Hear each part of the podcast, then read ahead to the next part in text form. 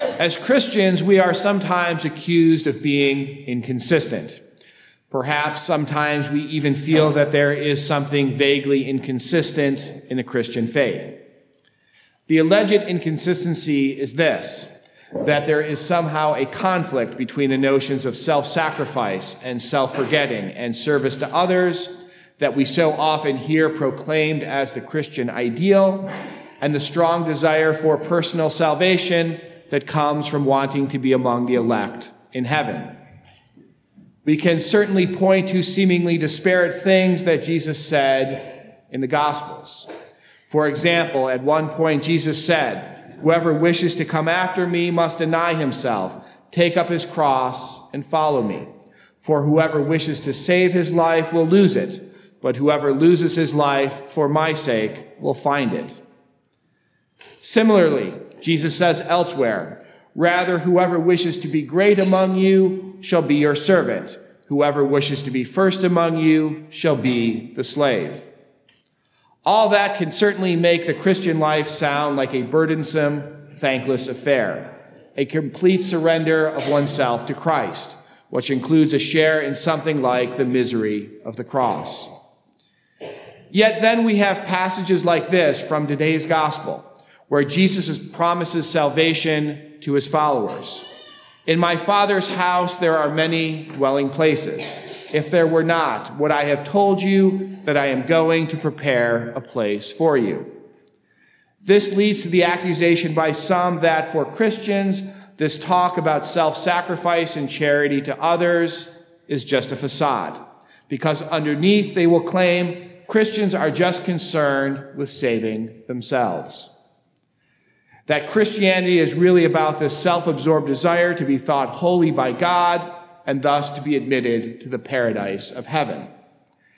After all, how many times have you heard an atheist or someone like that say something to this effect?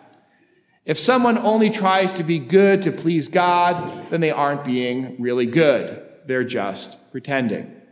Or they'll say, people who do good things without any thought of God's favor or the rewards of the afterlife, those people are the ones who are really morally upright. This way of thinking, which has a certain commonsensical quality to it, we can all agree, for example, that there are some people who do things for selfish, ulterior motives. For example, we have colorful names for people who marry for money rather than for love. Or we call people social climbers or upstarts when they seek friendship, not based upon genuine affection, but upon a desire to obtain business contacts or social status for themselves.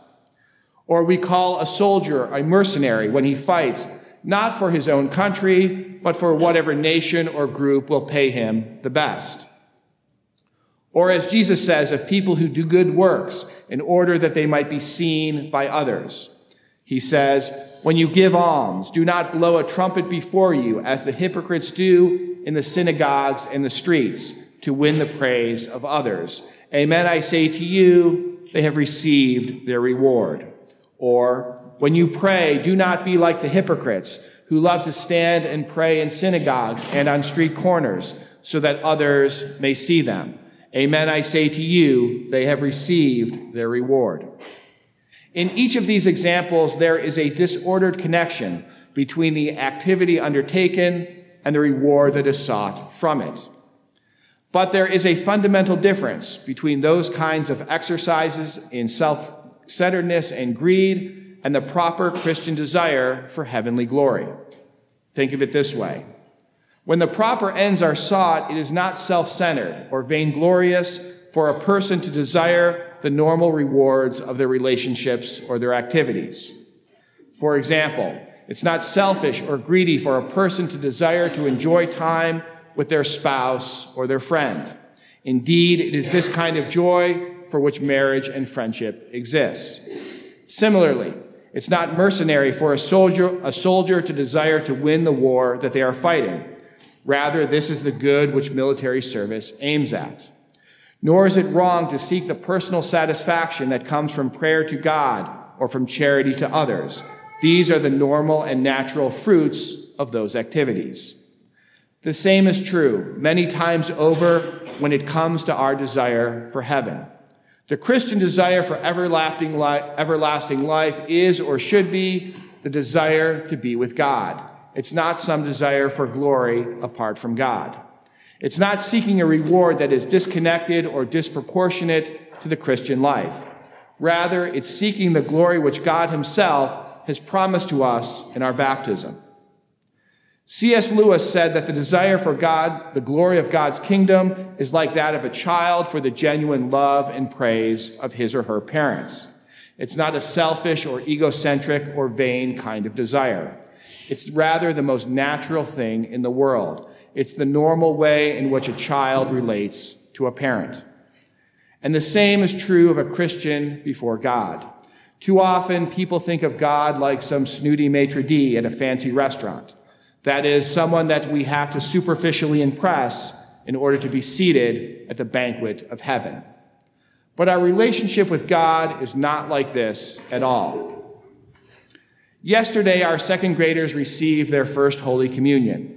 They were, in the strict sense, receiving something that they were totally unworthy to receive, as are any of us. None is worthy to receive the body and blood of Christ. Yet, as Christians, elevated as we are by God's grace, communion and our Lord's body and blood is something that becomes natural to us. By the same token, as Christians, our, des- our desire to do the things which God commands us to do in order to obtain heaven don't take on the character of mercenary duties. Love your neighbor, feed the hungry, visit the sick, aid the poor. These are the things that a Christian will do to please God. And they please God and us because they meet genuine human needs. We don't do them in the hopes of obtaining some kind of VIP pass into heaven, but because they are the fruits of the love that God has given to us in baptism and in the other sacraments. A love that we long to finally consummate when we see the face of Christ. Come, you who are blessed by my Father enter into the kingdom prepared for you from the foundation of the world.